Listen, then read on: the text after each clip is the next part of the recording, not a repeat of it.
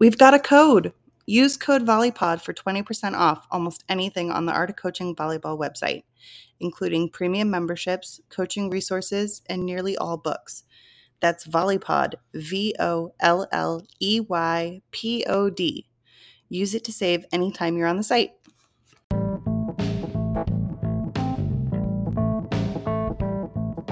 Are you ready to take your volleyball game to the next level? Every week on the Volley Pod, we talk to two top coaches who share their secrets for success on the court. From drills to build skills to strategies for boosting confidence, you won't want to miss this valuable advice. Tune in now and elevate your game today.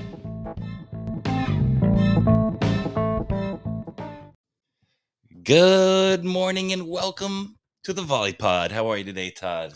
Davis, I'm doing well. What's the latest? How you doing? You have a little uh, postseason now, a little break before club gets uh, rolling. Little break. This is the time where I like to gather my ideas before the club season and then go into that. Everything's stage. percolating Yes. there. You got all these ideas, Exactly. and you're just going mad scientist. I, I love this time. It's my favorite time because once we get to reality, then then no, I don't like it anymore. No, I'm just kidding.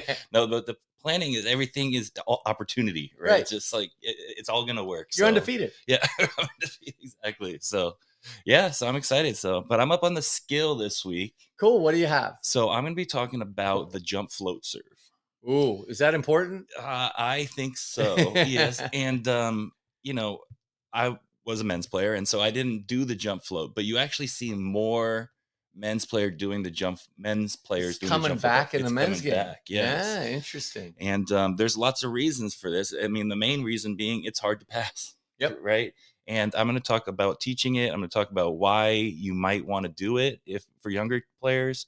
And I'm going to talk about some of the keys. So let's Cool. get into it. So, first of all, why would you want to jump float? Well, I mean, it's kind of obvious, but some of the stuff um, makes sense and you just want to add it all up. So, when when things are moving in multiple planes, they get hard to track.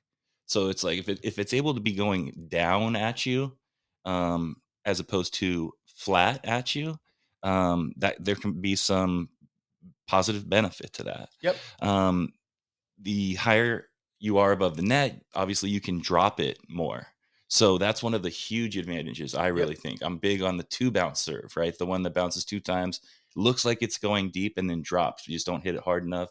I love that serve. I find that serve to be really effective, and um, and it can also rise. Even it can stay high, right? So it's that it's that that ball that breaks on you basically, and it can have more breaking opportunity because you're above the net, right? The other I really think is a a hidden gem of benefit is the rhythm that you get by doing a walk up or an approach into your serve. So if I'm a if I'm teaching young kids, most everyone teaches them overhand serve, standing serve first, and I understand why. I mean, I totally get that, but we teach them how to spike by jumping and hitting, right? There's it's possible, right? And so I guess what I'm getting at is some kids need that little rhythm of that walk up to a help them time their toss, b um, just get a little momentum into the ball, and and have a little feel of what's going on with their body kinesthetically. Yep. So I think there's some rhythm that can really apply there. And then some athletes will take right to the jump float first. I mean, I would say one in twenty, not not a ton, but if you were to introduce both of them, the standing float and the jump float, some would just go right to the jump float and they would never look back. So why not? Interesting. Yeah, we always think that that's a progression, but maybe it's not a progression. I don't know if it is. Yeah, Yeah. I think we think of it as a progression. You're right, but um, I I like to just like introduce it, it. early. Experiment and see. Exactly, and, and if they uh, get something out of it, great. And then the other thing is they can also be practicing their approach through it, and there's all sorts of benefits of, of that timing, etc. So athletes can do this sooner than many people believe. And here's when they are ready to jump serve in my mind. Okay. And I've been doing a ton of lessons this, um, you know, since high school season. And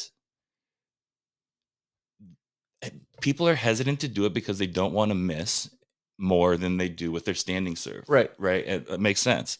But my thing is, if you're going to miss just as many, then we should be jump serving. Right. And so let's find their percentage on standing. Let's find their percentage on jump floating. If they're missing just as many, we should serve a jump float because it will get more points on the serves that we serve in. right? And I find that a lot of times uh, athletes are hesitant to do that. So let's get them, let's encourage them to be aggressive. Well, and teaching, and the other thing that you didn't mention, I hope you don't mind if Yeah. I throw something out there. I think we've talked about this before, and that is somebody maybe you're five five and you know you jump you know five inches or whatever and the the actual geometry of jumping isn't really what what What helps as much. Right, right. but there's that contextual interference and i ask every passer i said what it, it's easier to see is your vision clear for a standing server or clear for a jump floater what what is easier to track Right. and it's always oh i'd rather have the person standing it's easier i can just kind of focus on that contact point and it's not going to vary it's going to be there That's a good point. and when you have that contextual interference of that approach and that jump and that swing, all of a sudden now, does that take your eyes off of how fast their arm is moving? right. And is it easier to tell how fast the arm is moving when they're not approaching and jumping? That's a great My answer would be it's way easier. So jump floating is makes it tougher for passers, Absolutely. no matter if you get higher or not. Right. And, and and I mean obviously the other thing we when you know, it's not as high a speed as like a full on hammer jump serve, but those move predictably, right? Right. The jump float when you do it well, it's dodging around, it's it's it's tough and we know that with the floater. So let's go over some of these cues. Okay? So the first thing that I think you should do when you're training a jump floater is train the sequence of the walk up. And I like the walk up to be if for a right-handed hitter to be left toss right left hit. And when i'm teaching new athletes i generally have them toss with one hand like a standing serve and have their other arm already be prepared or loaded. Once they can load their arm though i have them go into the two-hand toss generally. I, I think that that's what i did i find that you have slightly more control with the two-hand toss and if they can get their arm prepared after they toss then I think it could be a little benefit to them, but I'm not too concerned with that. But the first thing you got to do is getting the, the sequencing. Now, the cool part about the jump float when you're working on the sequencing is the sequencing cannot be the same if their toss is not the same. So Right. that's one added benefit I really like about it. So we want the the jump float uh, rhythm sequence to be a rhythm. So it's left toss, right left serve, left toss, right left serve. And if they are aware, then they'll have to toss their toss at a certain height and a predictable same height every time in order to predi- uh, to have that same predictable uh, sequence. Um, and I, when I first introduce it, I have them say it too. And I know you like to do this. I'm a, too. yeah, I'm Yeah. a big big fan of that. I just think that it it just imprint the sound. Uh, it's rhythm, right? Yes, and absolutely. rhythm is that music and the the timing and tempo is uh, when you say it, it's it's different than when kids do it without saying it. Yeah, they yours ha- you it. have a rhythm. Yes, they totally internalize it, and I, that's what's awesome. And then we'll talk about loading their arm. And for us, we want a small V, so um, not a big. I know everyone likes to load their arm really high. I like to have the arm fairly compact and just with the elbow pointed back and stretched back. Um, we talk about them walking towards their target. This sounds obvious, but a lot of them walk straight and then kind of drift over, over to their target. So you need to take a direct line approach Straight line. straight line Okay, approach yep. towards your target. And then you got to make sure to hit the ball slightly on the way up. Okay. I don't want to stress this too much to my new athletes because they get in their head a little bit about it. Ideally, it's, it's uh, right on the top of their jump, but just on the way up. We would rather have that than on the way down. Yep. Right.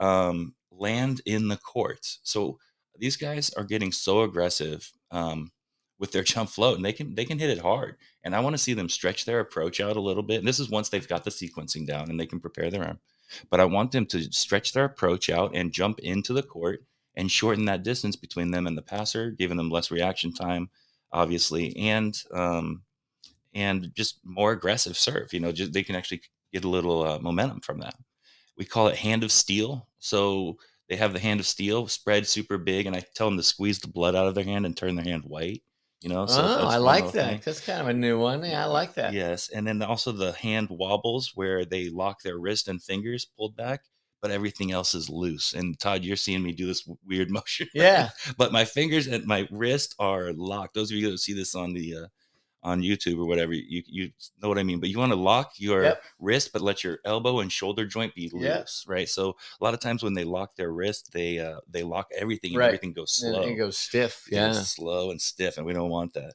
And then hammer the nail. I love this Yep. one, right? And then pop and pull. So you pop it and pull it back, um, and then hit it hard. I can't tell you how many times I've said in the last uh, last month doing all these lessons, just hit, go for speed. Let's be aggressive. Like you're trying to get them out of system, and they're getting good.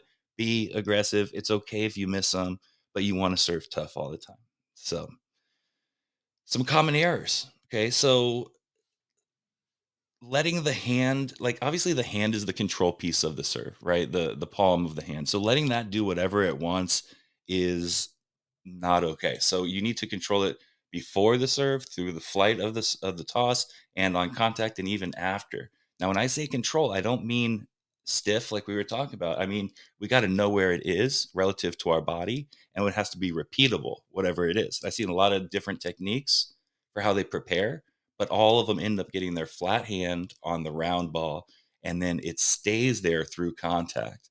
Like if you roll your wrist it is never going to be a floater and um, that's what i mean by letting the hand do whatever we call it a sticky palm where you just stick it just like spider-man you stick it right through there and you get a little sticky and we can even do the partner ones where you have a partner in front of them they ser- they serve it over they hold it up and they just walk over with their hands still up and give their partner a high five Yeah. right simple cool stuff Yes. Um, now, yeah. the the one problem I have with some of that stuff, and and people do like the the wall traps and stuff like that. Yes. And the one problem I have with that, especially for young players, is when they're young, we're trying to get their hand to move faster. yes yes And if they're stopping their hand there with no follow through, I mean, if they're strong, you don't need a big follow through, right? yeah But when you're a young player, uh, how do you rectify that if you're giving lessons to a kid who's just starting to serve over the net? Well so i go speed over float when they're young so i would just i would not do what i'm talking about right now okay, that's kind of what I'm asking. Yeah. So you would just say, "Hey, swing and rip Yeah, it." exactly got it. yeah. Okay, now if it's going crazy out of their shoulder line or Well, something yeah. right, but right. if they're just it- it's it's going to come down right when they want to hit it hard Right. a lot of times and i would not do this sticky hand un- unless they know how to serve it fast already Okay, all right. So So, this is a little more advanced yeah. for for it's not necessarily so. That, yeah, that's always my question. I'm always trying to to figure that one out. So Yes. Okay. So the other one um, has to do with the elbow and the loaded arm position. So you want the elbow to go straight from back to front, right? It, it can't be looping around. It has to have the same path every time. And what I find is that a lot of times it doesn't, right? So one easy little trick is to literally just tap their elbow before they serve. That's it. that's that's the trick. And then they seem to be much more aware of where it is and much more aware of how it travels through the through the path of the of the the arm swing. You know, so interesting. yeah, I like so it. just a little tap. And if it's really bad, sometimes I've even held the elbow kind of as it goes, not held it, it sounds wrong, but just kind of give it a little tap to make it stay up. You know, the, the shot put servers. right. You want them to keep that elbow Can they get that elbow in Up, front and then Oh, hammer the nail? exactly. You can't push the nail, right? You don't cannot push, the, nail. You got to Gotta hammer, hammer the nail. Absolutely. Um, hand above elbow. So we talk a lot about alignment. Okay. Okay, so alignment is key for standing serving, but uh, also for jump float. Uh, your hand above your elbow, above your shoulder. No folding, no twisting, no rolling the wrist. These are limitations, and so we're trying to um, get them to do less. Right. You know, like uh, decrease some of their movement. So no, none of those things. When I say folding, no folding at the waist. Not too much turning of the torso. They're going to torque into it a little bit, but they should end up flat, kind of like a golf swing, where you open and then close. You're not going to turn all the way by it. And then, um, you know, these common mistakes, of course, tossing too far back and too high. Yep. Right. So let's just eliminate that right off the bat. Let's just say that's that's not allowed. You know. Um, so when you go to do your jump float, can you foot fault a little bit? That's okay. We want to Okay. we want to stretch ourselves out. We want to Yep. get into the blue. And uh, if you get into the blue, of course, at coast are blue. So that's why I say, Yep. say that. So, um, anyways, and then the other uh, common mistake is contacting on the soft part of the hand, right? Um, and then finally, here's just a few little uh, items. Now, are you a, Yeah. a are you a heel guy or a middle of the hand guy? I'm more like on like right on top of the heel. Okay. Yeah, more like palm. Yeah. yeah, kind of right well, on the so- palm. Yeah. So yeah, I'm kind of a heel guy. Yeah. more heel. Yeah. yeah. I think when I would even say fist too for some kids that can't don't have. Well, I know they hate doing it, and I always am trying to do it because it's for beginning servers. It's another five feet on their serve, and they they hate doing it because they see it as you know not cool or whatever. But uh, I'm always trying to get some kids to fisty it if they if they have Absolutely, yeah. power outage. yes and that's common right so i mean i've had success training serving with a single item focus i find it to be relatively complex skill for for younger players so we'll just, just do one thing and a lot of times it's tossing at the beginning um, we want to lock down one super important thing and then move to the next thing they all want to go from zero to you know 100 right away Right. so um, but the first thing should be sequencing. If you can make that consistent, then we'll do a bunch of toss and drop and maybe even two or three toss and drops, and then you get to serve. We do what we call the wall wobbles, where you put their hand on the ball on the wall. And I think this really, this is this is one I think really helps them get a stronger contact.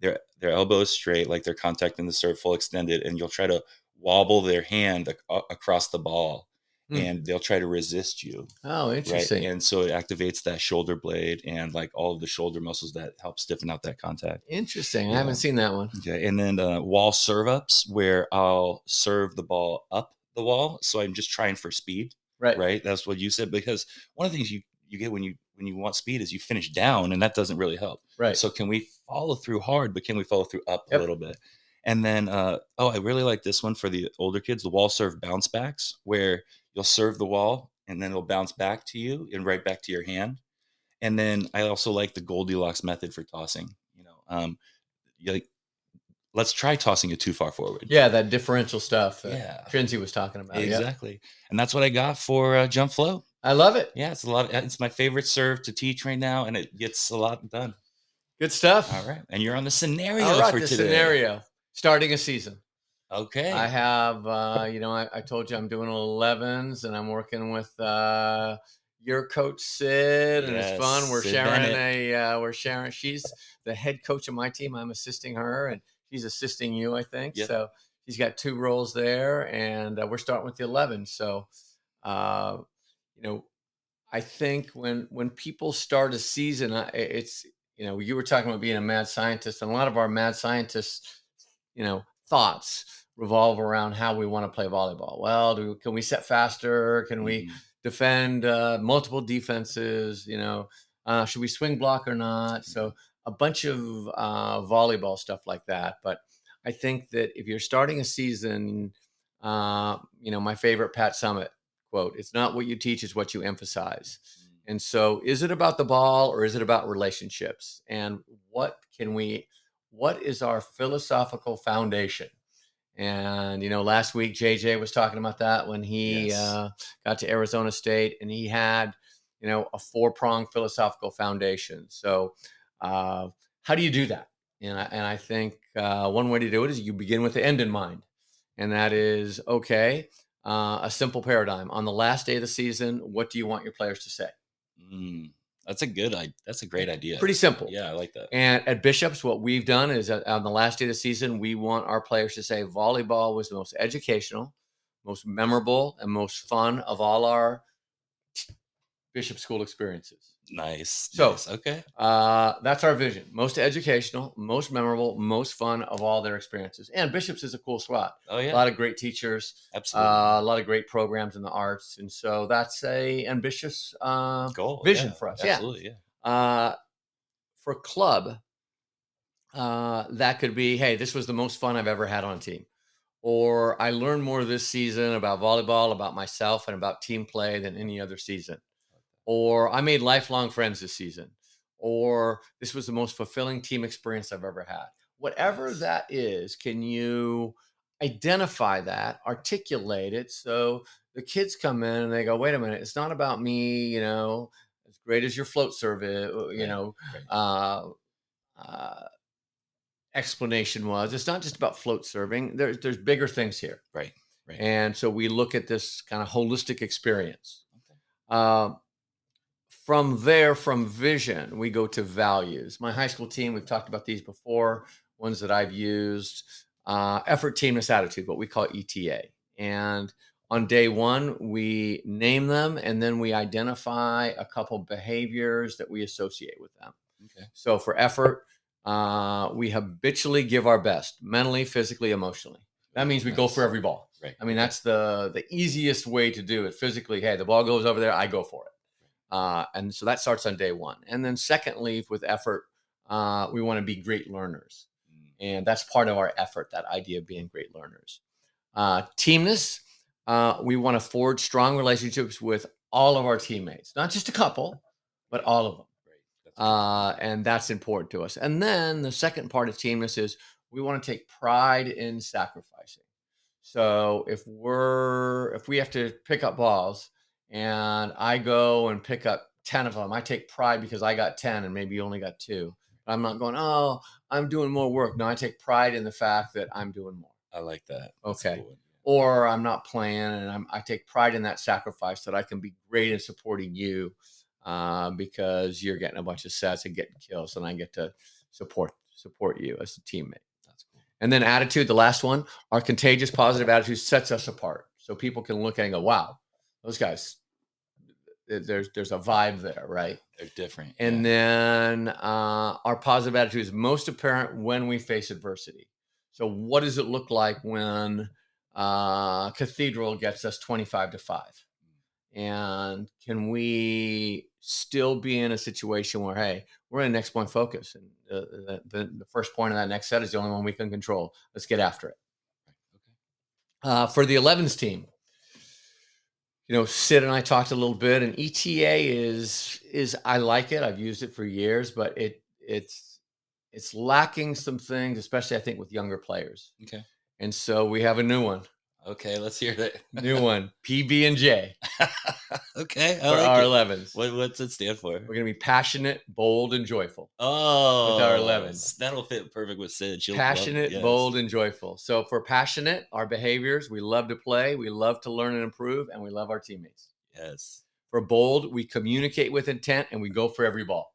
Okay. And for the 11s, that's big. Communicating Yes. with intent, the Oh, 11s that's- is big. But big so challenge, that's yeah. there. And then joyful, we live in the moment, enjoy the journey, and we're grateful for the opportunities to play and compete. Nice. I like that one. So that's where we're starting. And then uh, from there, of course, we build the culture around the values. So, what are those habits? What are those traditions? What are those things we do every day when we come into practice? Maybe there's a quote on the board. Maybe we meet, and you know, Sid's been doing a great job of giving kids homework okay. uh, on PB or J, and finding examples in practice like hey who was the the best communicator who was really uh, being a great model for being bold today in practice and then we reinforce that at the end of practice so we get into these uh, traditions and these practice habits so we're reinforcing those all the time right. Very cool. Like that. so that's it that's really cool. all right i think we go to uh, oh yeah Okay, I got a quick question, and, Yep. and then we'll we'll go to the videos here in just a second. So, would you do something like, okay, we're we're going to be bold, and so we got to go for the ball. We're going to do like a coach on one or coach on two, and we're going to connect it. So, like, here's a boldness drill, something like that. Yeah, I like that. I'm not a coach on one guy because all of my all of my stuff now is whatever we're doing, we have to have more than Half, half yeah. people doing stuff. So coach on one days are over. So we have to find other ways to do that. Or we can do coach on one uh, with three players off to the side where some other people are doing they're playing, you know, on half court or something. But so Uh, I guess the big question though is like, would you just uh, connect a drill to? we the, want to connect everything. Okay, so you'll say Everything we do. straight up. We'll say it. Everything we I do. like that. Yeah, everything we do. That's really cool. Yep. That's powerful. It's Yeah. powerful stuff. Right on. Well, I'm on the videos and I got three videos about jump floating.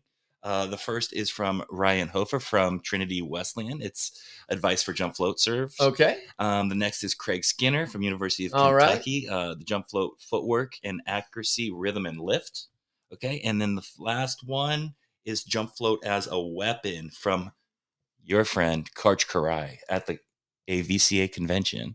And As uh, a weapon, I like that. yeah, I'm into that term, We that like that. terminology now. I've kind of picked that up. Like, hey, how can you make your serve a weapon? Yes, weaponized. Yeah, literally. weaponized Yeah. serving. How can you what what's in your quiver there as a server? I like it. What are you pulling out? you pulling out your two bouncer? Are you pulling out your you know your heater. Tom Brady? What are you Yeah, doing? What are you doing? I like it. I like it. All right. And you're up on the resource. Okay, the resource is a little bit. I'm throwing you a little bit of a curveball on this one. Okay. And uh, JJ talked last time about some non-volleyball Yeah. uh, resources, and I have a pod that I listen to uh, called "How I Built This," Okay. and it's a uh, very popular one. Guy, uh, guy by the name of Guy Raz does it. He's an Yes. NPR guy.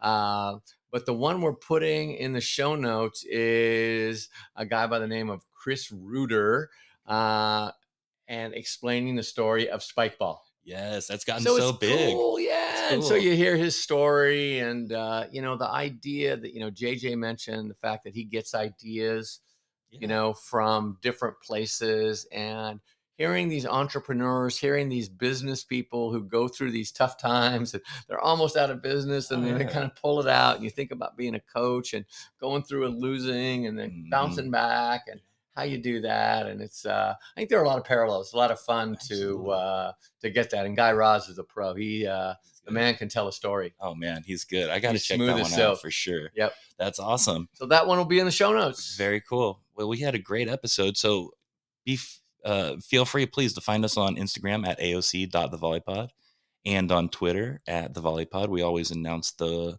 episodes when they're coming out, and we'd love to have you follow us on there. hey, we got one more thing we got one more we- thing. before we go we're we're going on the road Javis That's right. we're going on the road That's right. We're gonna announce right now. Hey, let's do it.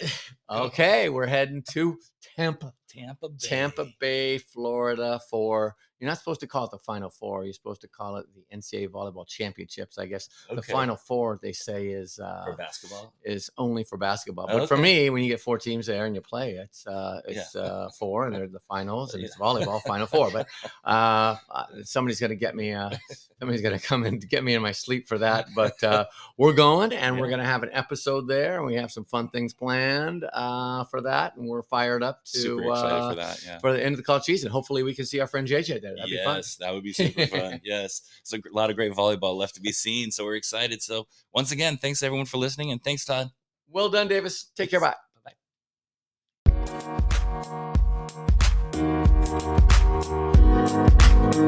Bye.